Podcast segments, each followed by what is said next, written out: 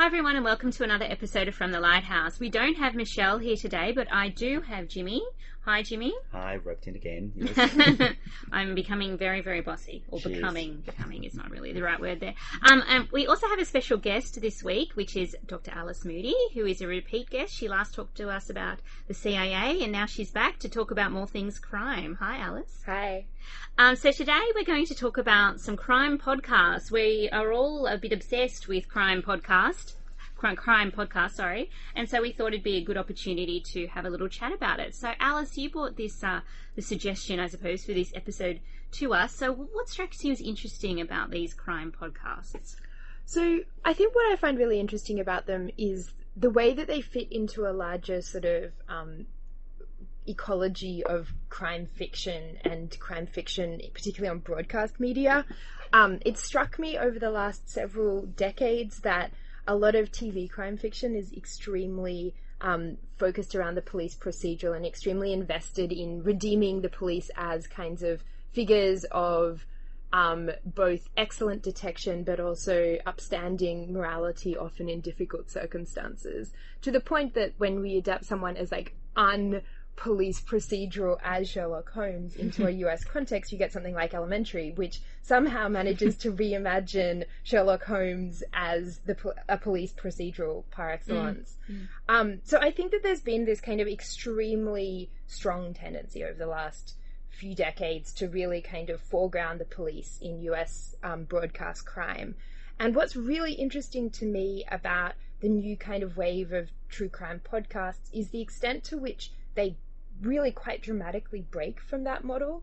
Um, so, starting perhaps with something like Serial, which um, puts the kind of investigative journalist at the center and has a real time kind of engaging with the police, but tends on the whole to be quite sympathetic to them, um, while at the same time implicitly making the argument that they haven't solved the crime in the right kind of way, even if it was for reasons beyond them, and moving through to kind of, I guess, something like um, serial successor Undisclosed, which adopts a much more hard line about the police, um, which comes at it from the perspective of defense attorneys mostly, and which understands the police to basically be a corrupt and corrupting force in the process of investigation. And that strikes me as a really interesting um, kind of development historically because we are in the US context at this moment where the police are for the first time really kind of coming under a lot of scrutiny um, in the wake of Black Lives Matter and in a context where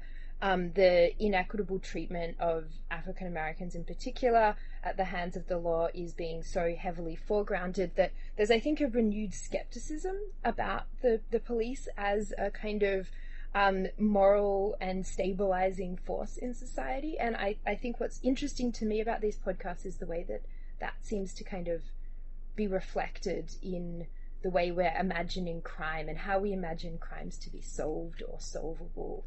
Yeah, and I think it has a like a, a huge uh, impact upon the way we do perceive the police because I remember listening. I mean, I I was into sort of serial from the get go, and um, it, it struck me that the police there had kind of failed um, the victim's family and also Adnan family. Um, and I am found myself really positioned to be very hostile to the police by the time Undisclosed came about. And my perception of the police in every kind of like even in the Australian context is is now kind of irre- irrevocably shaped by that kind of disgust in the police that I mm. felt upon listening to Serial and Undisclosed. So it works upon you. You know, you feel like, oh yeah, the police are just, you know, they're bumbling idiots. They're, you know, they're incompetent. In, um, you know, that's the kind of best case scenario is that they're bad at their jobs, and the worst case scenario is they're actively corrupt. Um, so I found my own kind of um, attitude towards the police shaped. Maybe I'm a very susceptible listener or something. Um, but also, it kind of harkens, harkens back to, as you say, Sherlock Holmes. You know, the, in the Sherlock Holmes um, stories, the police are, are not corrupt, but they're they're idiots compared Yeah. to Sherlock yeah, yeah. Holmes. You know, who is this great intellect. So it's funny how we seem to have like returned to almost the kind of classical detective model, where like an amateur, a really clever amateur, um, is the one to kind of break open the case, and the police are just, you know, these bumbling idiots who just, you know, stumble about and go for the easiest option, I suppose. Jimmy, you're the expert on detectives. Well, I was just going to say, um, do you think part of that has to do with the, um, the vested interest um, of the police themselves? Because um, the detective, and in this case the journalist, are just uh, curious about what what's going on. So they're taking, uh, they're looking at it from a very objective perspective. Whereas the police uh, have all this pressure put on them. You, know, you must crack the case. You must crack the case. You must do it soon. So there's all this pressure from the public, from Yeah, you know, true. from Yeah. high above to uh, get them to actually do it as quickly and as efficiently as possible. Um, and so objectivity, in a way, gets removed from that. So do Mm. you think that has something to do with um, uh, the situation being Yeah, I think now? that's absolutely how it's being framed in these podcasts. And I think, again, I think that's really interesting because it is such a shift from even like still running and still extremely popular crime TV shows, which still tend to present the police as being fundamentally uncorrupted. Like that there mm-hmm. might be a bad apple or a bad egg somewhere in the lot, but you can throw them out and that basically most police officers are involved in that kind of pure pursuit of the truth that's now being kind of shifted onto the citizen journalist. Hmm. Um, in some sense, it's a it's a hark back, like we were saying earlier, not just to Holmes, but also to this kind of 30s and 40s hard boiled detective thing, where there's a real sense that the police are actively corrupt, and they're corrupt not because any individual police officer is corrupt, but because the system as a whole is kind of broken, rotten to its core, um, and that you need someone who can come in from outside that system if you want to get to the truth, if you want to really engage with it. Yeah, I think nothing probably epitomizes that more than um, that Netflix series Making of a Murderer, which I know Stephanie loves, but I absolutely deplore because I, I couldn't go beyond you know the first two episodes. Um, so, Steph, can you explain a little bit about that, that series? Because I, I just I, I found myself not being able to continue watching it, but because of this, um, it seemed to me so one-sided that the police were painted very very clearly as the villain of this piece. You know, there was no two ways about it. Everything was implying they're corrupt. They did all this. They framed him. Um, not that I, I don't think that that could be the truth, but there wasn't an attempt like Serial does to present a more objective perspective. Yeah. Um, does the series improve? From Yeah, no, I think it does. I, I don't actually think that. I, I think that they had a certain viewpoint in making a murderer. So, um, for those who haven't seen it, it's this. It's a show about the conviction. Um, a, man had been um, unjustly convicted of a of a rape, and he's let go. Um, when DNA evidence proves that he's he's innocent of that particular offence, and then about a year later, the, this this man Steven Avery is arrested for another subsequent murder, and this is the, really the story of that that subsequent murder, and his nephew, his young nephew, is implicated in it, etc. Um, I think in that case, what is becomes clear as they go on is there was serious police corruption when it came to a coerced confession um, relating to Brendan Dassey, who is Stephen Dassey's young nephew, who I think was about 15 at the time, um, and who was um, slightly intellectually disabled. And because of the way the police questioned him, it was it was clear, and it's actually this morning a judge upheld this actually that it was a coerced confession. So that struck me as a kind of um, obvious and, and quite a clear case for, for coerced confession because there's there's footage of the of the confession and you can see how they're coaching him through it. Um, there was also a number of conspiracy theories, I suppose conspiracy theories that were raised in that in that series about police, um, shoddy police work, um, potential corruption, and so forth. Um, I think the series does improve and, and does focus more on the victim as the series goes on. Um, but it's certainly part of that kind of suite of, of, of um, podcast or true crime kind of stories that came out around roughly around the same time as Serial that certainly paints the police in a certain light. Um, I suppose too that, that what is what's going on here to pick up on Alice's point about the system being corrupt is that all of these things have been wrapped up in like movements to reform the criminal justice system in the US in particular, based on a kind of citizen engagement with the with the um, the criminal justice system. Um, so undisclosed becomes increasingly interested in um, interviewing people and engaging with the idea of what reforms could actually be made to to make the the system um, run better. And I think what's also a complicating factor in all this that comes up in Making a Murderer and it comes up in Undisclosed and it comes up in to a certain extent in other podcasts as well is that a lot of these um, judges judges are elected, right? Um, prosecutors are often elected as well in America, and so there is, as you say, this actual like real imperative to clear cases because otherwise you won't get elected. right? Um, so I think that's what um, a lot of this um, focus on the kind of perceived corruption of the system um, has has got as at its core, you know, that drive to satisfy the public kind of hunger for harsh punishments versus like the actual kind of objective pursuit of the truth. And so that that kind of um, understanding of the of the criminal justice system in America underpins a lot of these kinds of conversations about you know the system being rotten, which, as you say, harks back to Raymond Chandler. I also think um, there's maybe like the system is being conceived here in two kind of related but maybe separate ways. Um, and I was thinking when you're talking about making a murderer, one of the things that really struck me about that is that it's really interested both in the critique of the way that you know crimes are kind of made, I suppose, by the police, and how kind of the solutions to crimes are produced um, rather than sometimes found. Mm. But also, it's really interested in the dynamics of class in the US and the way in which, in this small town, the kind of um, class position of Mm. the family so heavily shapes so many of the responses. And we can see something similar in, say, Serial, where there's a kind of a um, in the background a suspicion that there's something about a kind of Islamophobic kind of underpinning to the way that this all plays out, um, and that again becomes much more foregrounded in Undisclosed. Mm. Um, and I'm, I think, so we have on the one hand this sort of sense that the system is corrupt in the sense that it provides a series of perverse incentives that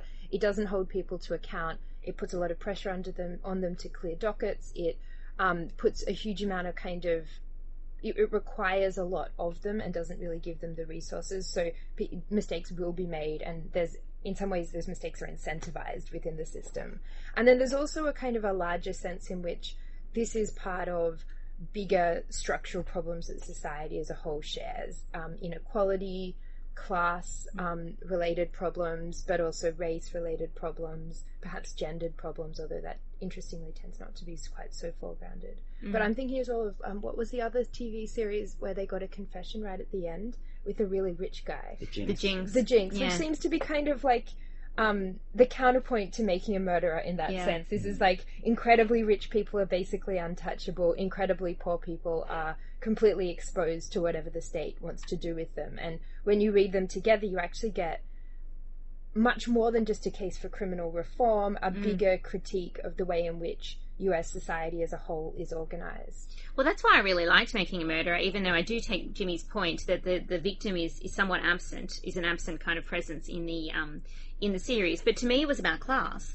Um, the whole the whole um, story was about you know what happens to a a completely disempowered kind of you know white trash um, quote in quotation marks family um, when they come up against the mechanisms of the state. And and to me that was what serial was about too because both the the victim and the um, you know the the person who is sitting in jail at the moment for the mur- for the murderer so the alleged murderer um, are, are of an ethnic underclass I suppose. Um, and one of you know Adnan Syed is, is is Islam and this is you know prior to September 11, but we're still with you know there's still Yeah. demonstrable Yeah, Islamopho- Islamophobia going on. So for for me, these the appeal to all of this, I suppose, is not just the kind of mechanisms of the criminal justice system, which operates differently here in Australia, but also this kind of exploration of class. Yeah, and and the way in which um, it's I guess what's really interesting to me is that it's kind of a a shift back to a different way of understanding what crime fiction is supposed to do. Mm. Um, that one thing that crime or true crime might do is provide you with a sense of closure and comfort and satisfaction, and I think that's what a lot of recent um, TV crime shows have really done. That they offer this kind of disruption to the system, and then by the end they sort of contain it and solve it and everything's okay and we can go back to having our nice life and we know that even if occasionally these horrific things erupt within the social fabric. They're not fundamentally expressions of the problems of the social fabric or things that will disrupt it in any permanent way. These things seem to these new um, podcasts and um, kind of documentary tv shows do seem to be suggesting that actually what crime does is in a sense the way that crimes are handled is symptomatic of a much larger thing that it's a shift to away, away from thinking about crime fiction as a sort of um, that therapeutic working through of the system and understanding it much more as a mode of critique, as a way of exposing fundamental problems within the social fabric, um, of which these crimes are just symptoms. Yeah, I think that's really interesting because um, just driving here, I was listening to a podcast um, on uh, Lindy Chamberlain. Uh, And you know that's very, very you know, endemic to exactly what you've just talking about there. Um, and uh, it's actually about a, a playwright who decided to get. Uh, apparently, Linda, Lindy Chamberlain had a lot of fan letters, uh, and she said she ended up deciding to collate all these letters to to, to do a play that would actually uh, reveal what Australian society was like during the 1980s when this was all happening. And she says she waded through 20,000 letters from, you know, people who, uh, from uh, all sides of the camp, some who say, you know, oh, you're absolutely guilty and you're repulsive, and other people saying, you know, oh, I know exactly, you know, what, what what's like, and uh, very, very sympathetic.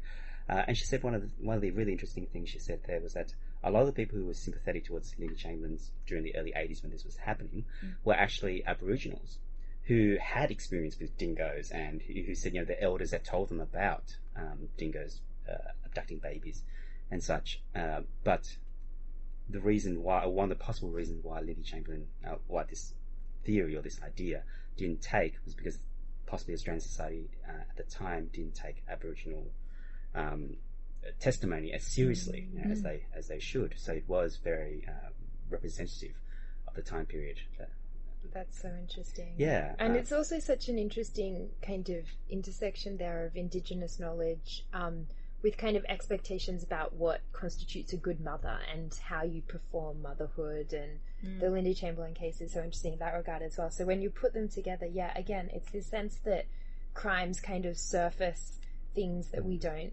want to acknowledge in our society and they become these sites for the contestation over the existing power struggles that we're trying not to look directly yeah, at. and, and I think these cases also show that um, a lot of times the crimes are actually created through a form of narrative that the public actually prefers to hear over the real narrative. So with that story, you know, uh, they didn't want to hear that a dingo could potentially take a, a baby. They want to know that oh, the mother was actually more monstrous and, and, and did the killing. Uh, and you know, the, the same thing happened with Serial. I think you know, um, I think one of the things I found really fascinating about Serial was I don't quite know what happened to make. I mean, the whole case hinged on that one key witness, which is um, Jay. So where did his story come from? Why did he? You know, that's the part that always troubled me. Listen to Undisclosed if yeah, you haven't. they have a lot Yeah. of Oh, theories. They have a Yeah. lot of They theories. have a lot of theories. They have a lot of theories. Okay. Yeah. I feel like I know enough about the Adnan Syed case that I could competently represent him in court. Maybe like in five minutes' time. Maybe give me five minutes to, to prepare myself. But other than that, Well, think about it now, Yeah. and, and we want you to But present that is that itself Yeah. really interesting, right? Because if we think about presenting a case in court as, like you say, mm. Jimmy, a kind of presenting of a narrative, that what you have in a court case are two opposing narratives of how to make sense of this. What's maybe really interesting about these recent podcasts is that they're not at all interested in giving you the narrative. That's mm. kind of what's frustrating. That was what I think a lot of people found frustrating about the end of Serial, for instance, that mm. it doesn't end with this is the narrative. Instead, it's interested in kind of the step back, the process by which the narrative is produced, and how we move from this kind of morass of information that we're presented with into something that we can kind of understand as a story that makes sense and that accounts for all of the information and kind of allows us to get it. And most often, these podcasts don't really provide that. They can't move from the information that's provided to the sort of synthetic, synthesized mm-hmm. narrative that is the point of crime fiction historically, right? That mm-hmm. that's one of the things that often gets said about crime fiction that it's twice written, that you get all the information laid out and then you get the like denouement where someone sits down and tells you the story again in a way that makes sense of the information you've got. One interesting kind of um, e- example that that kind of gives you an answer, but also doesn't give you an answer is in the dark. Um, I don't know if, if, if you guys have, have heard in the dark. Um, it's about a. It, it was a case basically that was solved before the podcast start, just before the podcast started. So it's this um, it's this case of a the abduction and murder of a um, I think he was 11 or 12 year old boy, Jacob Wetterling. Um, and what what happened is that there was a, a confession, I think three days, two days before the first episode was due to, to drop. And what the, the show so what the show did is demonstrated that okay, this case has been solved. Um, but let's look at the fact that it's taken 25 years for the case to be solved. And also, it was one of the cases that in America led to the um, compilation of the sex offenders register, mm. which has actually caused a lot of kind of social um, issues around who goes on it and how it's used. Um, so, what was interesting about that is that we knew the answer in, the, in a way that we didn't, we don't for, for other true crime podcasts where they resist that kind of closure mm. narrative, as you were talking about. But at the same time, it again draws attention to the kind of incompetence, I suppose, of the police, um, where the, the murderer was kind of under their under their thumb, and they, they kind of knew that he was a, a, a, person that they should suspect, but they let him go and they didn't follow up. And you know, there's a lot of time in the in the um, podcast devoted to the fact that they didn't do a, a sweep of the neighbourhood in those initial kind of you know with all of these cases, they said the first 24 hours is most important, and they didn't do a sweep of the neighbourhood. If they had, they would have found this guy straight away. And so it, it both gives you that kind of narrative of closure at the same time as saying, hey, these these narratives of closure are really delayed and unacceptably delayed mm. because of police incompetence. So it, it's it's a really interesting example of, of closure but not closure.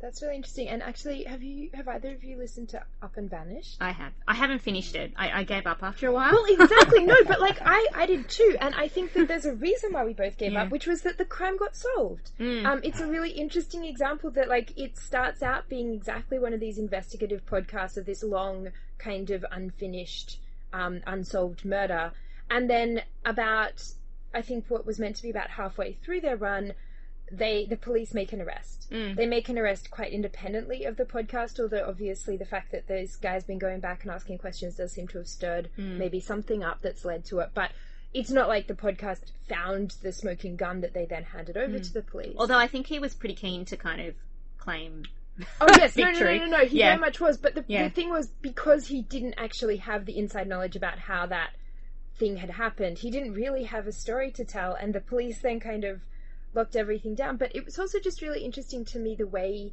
that that arrest, which, like you say, he did hail as a great victory for the podcast, also really took the wind out of its sails. Mm-hmm. That there's nothing more, that once there is an answer, there's nothing more to do. That once the police have made an arrest, the police no longer serve the role of being the kind of the, um, I think a lot of these podcasts get their narrative tension mm. from their relationship to the police, their antagonism to it um, it shifted to become a lot more about like what kinds of documents are we going to have access to, court mm-hmm. cases around um, information being shared at this moment, getting kind of trying to do character profiles. There, there was a real flailing, I mm. think. And that's in itself, I think, kind of symptomatic of the way that these podcasts really do their narrative impulse turns on their lack of narrative closure and the impossibility of getting narrative closure. That's really interesting because that um, sort of coincides with uh, one of the reasons I think why we read detective fiction um, to, in a way, help solve the case. So one of you know one of the things, one of the joys of reading detective fiction is trying to see whether you can figure it out before the detective does. Yeah. And in a way, you're suggesting that one of the reasons why we're really liking these podcasts is we, we want to also play that detective figure and try to solve it.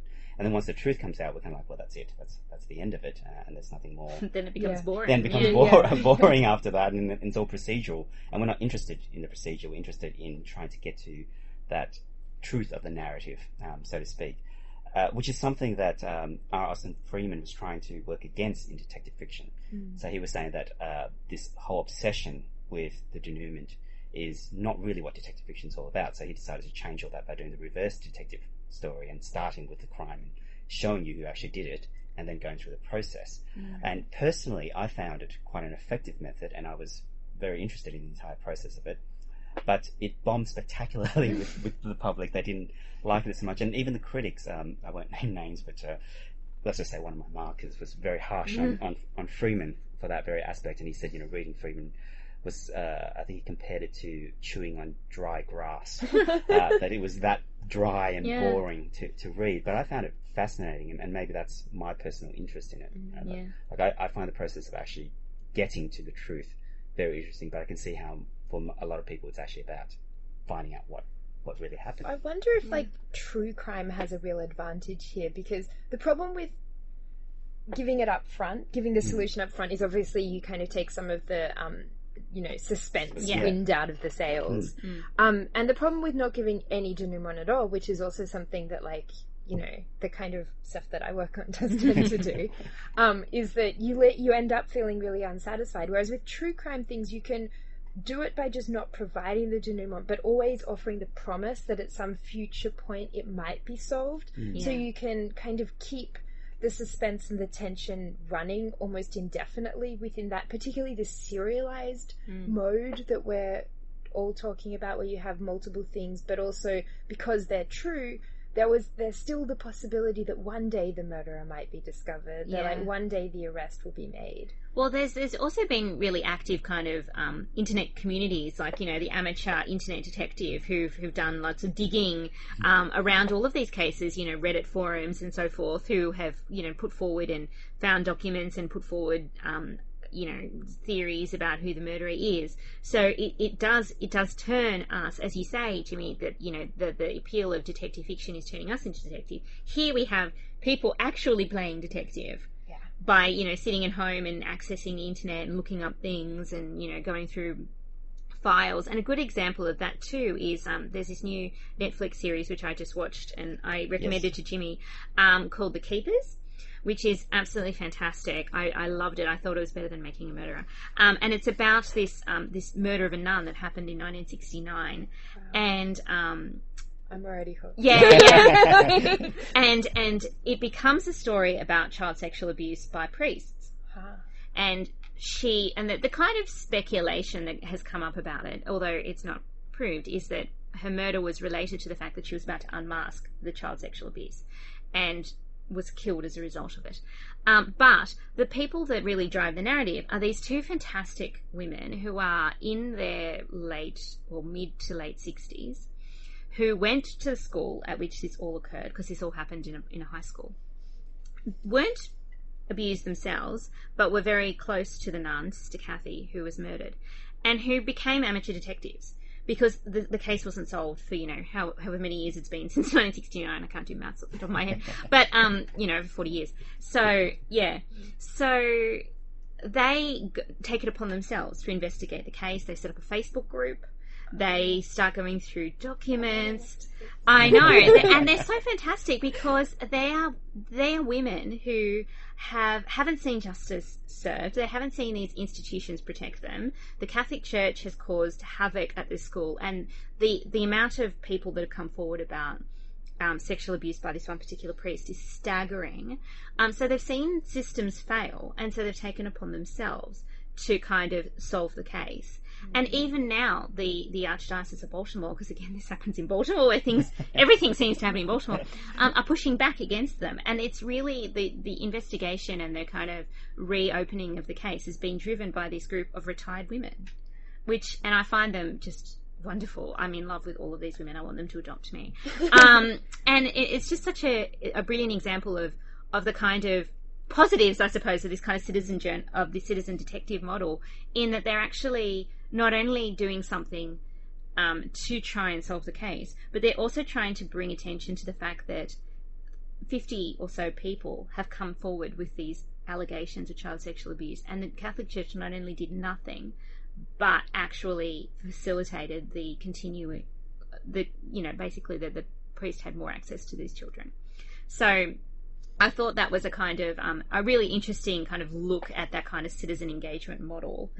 Um, whereas things like Up and Vanished kind of annoyed me because I felt like I felt like he wasn't doing anything particularly, but that he kind of got lucky. Yeah, You know? And that's really interesting because um, it just got me thinking about something. I think it was Zizek who wrote it uh, about how the joys of reading detective fiction is uh, is seeing the detective rewrite the narrative that the criminal wrote. Mm. Um, and what you're suggesting there is it's actually not the criminal who wrote the narrative, but those who are harboring or protecting Mm. the criminal, and sometimes the corrupt detectives themselves who are actually putting forth this narrative, um, and then it's up to the individual or Mm. um, journalists, or in this case, you know, two people who have a vested interest in it, Mm. to try to uncover that and rewrite that incorrect narrative, so to speak. Yeah, Yeah. and that's really interesting because that also gets to something that I think we've maybe been dancing around, which is that hmm. the criminals are surprisingly insignificant here, except in the Jinx, where it's a hmm. kind of a portrait of a criminal. Hmm. Um, overwhelmingly, the bad guys in these stories are well, partly because we never get the denouements, we never get an identity of the bad guys. So the actual kind of targets of the bad guy critique tend to be institutional or structural or procedural, um, which again is a really interesting kind of shift.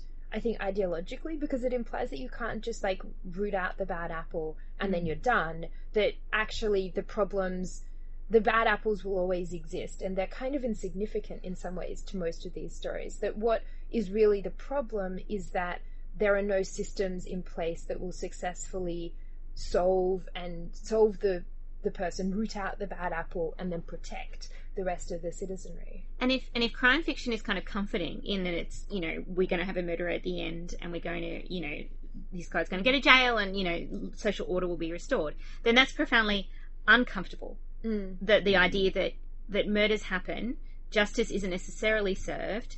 Perhaps the wrong person has gone to jail. Perhaps nobody has gone to jail. Perhaps the system is at fault. That leaves you in a world where what do you do?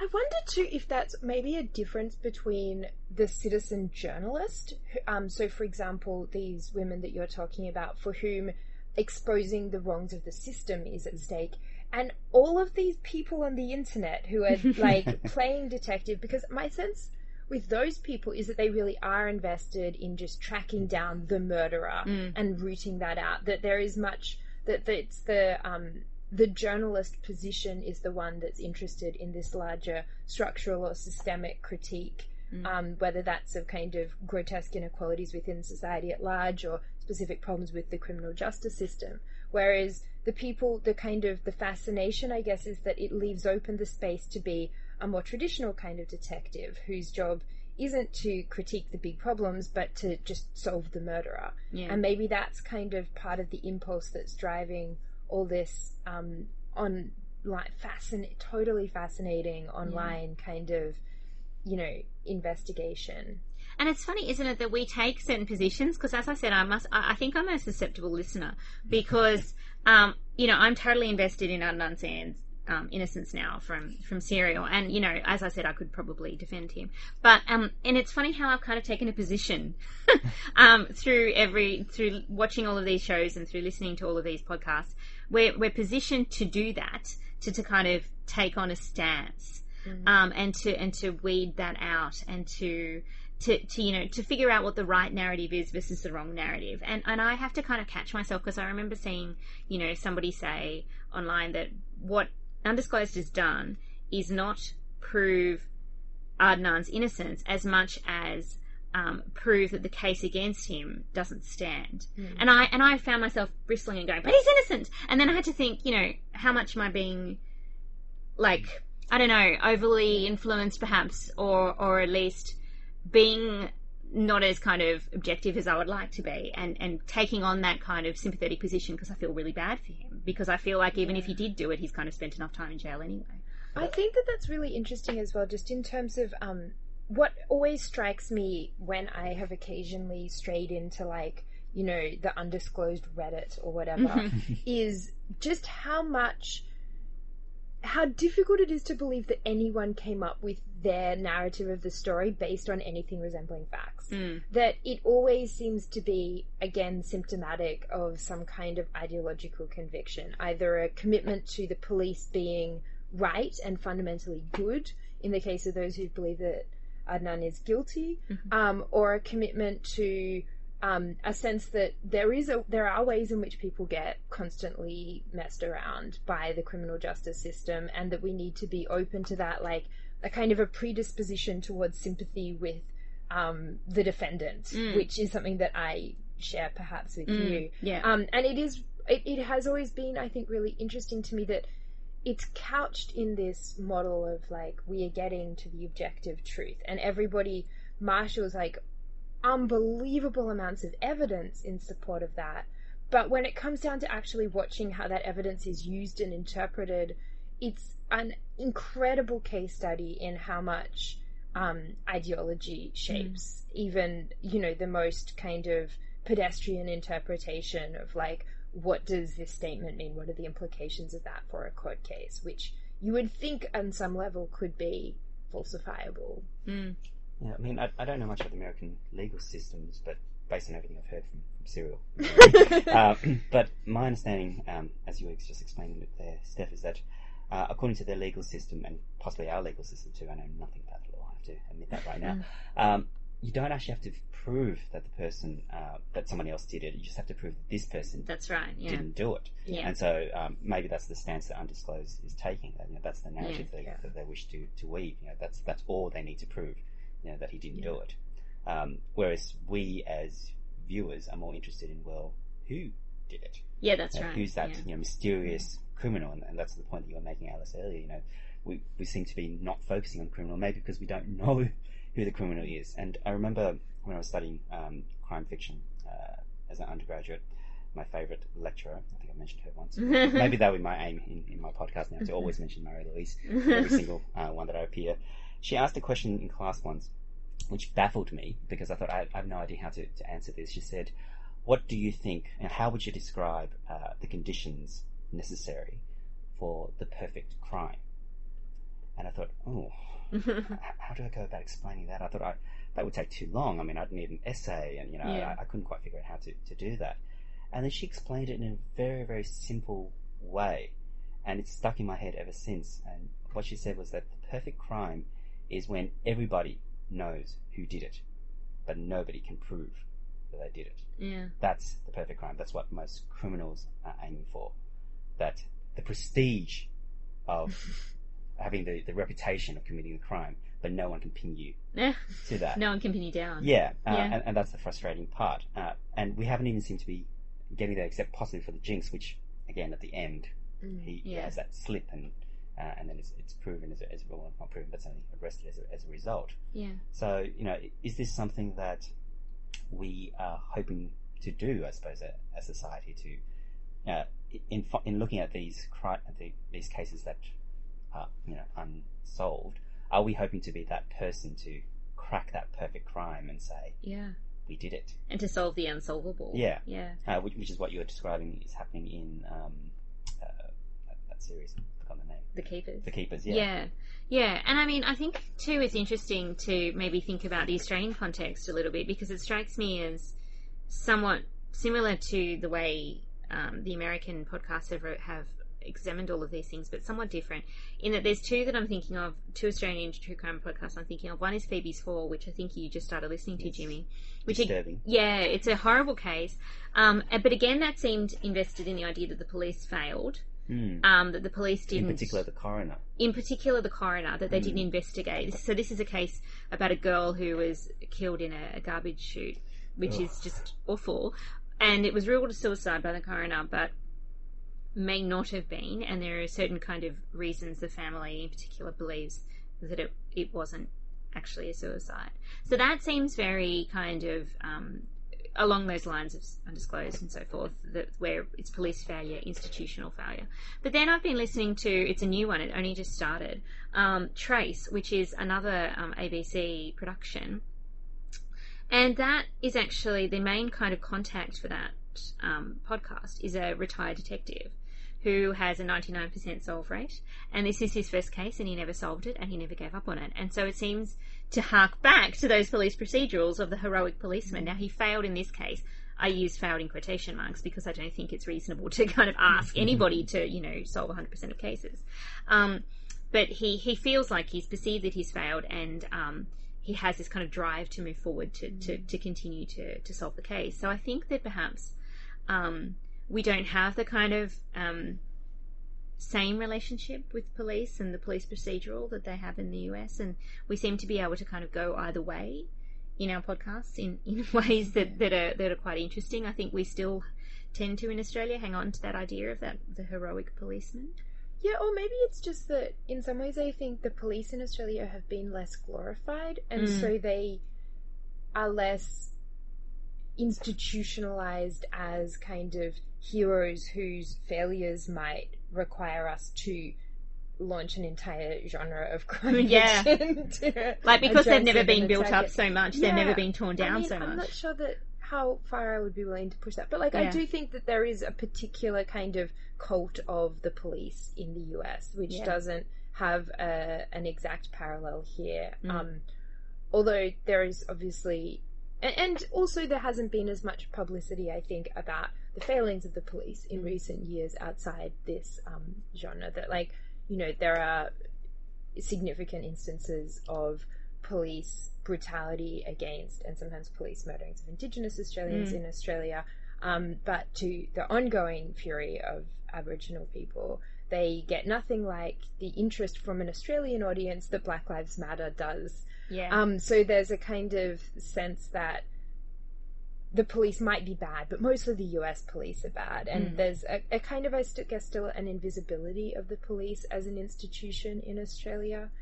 We don't have as many uh, like prominent stories, I suppose, mm. around all of this. I mean, Lindy Chamberlain case is a good mm. example because that's an Australian crime that became, you know, an international kind of narrative. But we don't tend to, I think, yet have that kind of scrutiny, maybe, or or those cases have stayed kind of known to a few people, but not known widely. And maybe mm. that's because we just have you know less i suppose of of that the kind of podcast culture and the you know the documentary culture and because we're a smaller population and so forth so there's less people to bring those stories to I'm trying to think, are there, have there been many Australian police procedurals? um there's Blue Heelers wasn't there? yeah, there no, that's what I was thinking of. And that's kind of more, it's a bit more like the bill, isn't it, really? Yeah. It's focused on the police kind of as a setting for a soap opera more than as yeah. Like it's not quite it's not like CSI it's not got driven by the week by week cases in quite the same way. Yeah i don't know. Water rats? Kind of policing.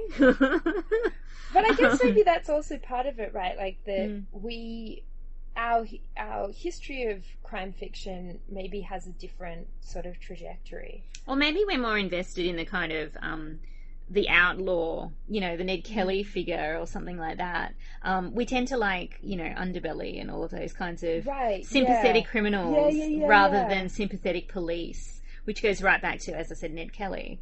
Or even like I guess probably the big Australian crime thing of the last decade or so would be Miss Fisher's murder mysteries Oh, Miss, how could I have forgotten? I know My favourite thing in the whole world. which does have a sympathetic policeman, but is much more So actually yeah, so like so beautiful. dreamy Yeah, yeah, yeah. but like is still very much in the kind of Agatha Christie model Mm. of um, the detective as being someone who's outside the system, who's able to do things precisely because she's outside the system. The police, although sympathetic, are much more bumbling Mm. than Miss Fisher herself. Like it is, I mean, obviously it's a period piece, but it's also acquiring and very much set within the parameters of the crime fiction of the Mm. period that it's recreating. And And they That- need her to and solve they the crimes. need her right Yeah. and they like she might get deputized from time to time but she needs to be external Mm. to the system in order to be able to have the purchase on it she needs to be independently wealthy for Yeah. the same reason yeah, yeah. um that the kind of the great appeal of that is that she's not exactly an outlaw, but she's very happy to walk that line should it come to it. That she's happy to kind of break or at the very least bend the rules to Yeah, Well, she's a very Peter Wimsey yeah. type of character, isn't she? But much nicer than Peter But- I hate Peter. Yeah. but she's independent in, in, in that sense. You know, she doesn't need to to work um, in the same way that some of the, the other detectives do need to work. Yeah, and she's an unconventional woman. You know, she's she's living in the 1920s, and she's sexually liberated. She's you know intelligent. She's um, she's independent. She doesn't need a man. She's you know got this house of misfits around her. So it's aligning the detective with a kind of anarchic kind of Yeah, um, yeah, yeah. social force, I suppose. That she's she's kind of the new woman. She's very much a modern woman, just plunked in a 1920s environment and with 1920s fabulous clothes.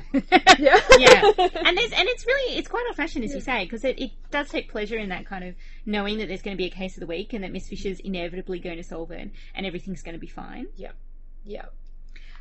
Um, I think that's about all we have time for today. Thank you, Alice. It sounds like um, we have done a lot of listening to crime podcasts, so thank you for allowing us time to talk about them. So thank you, Oh, it's been a great pleasure.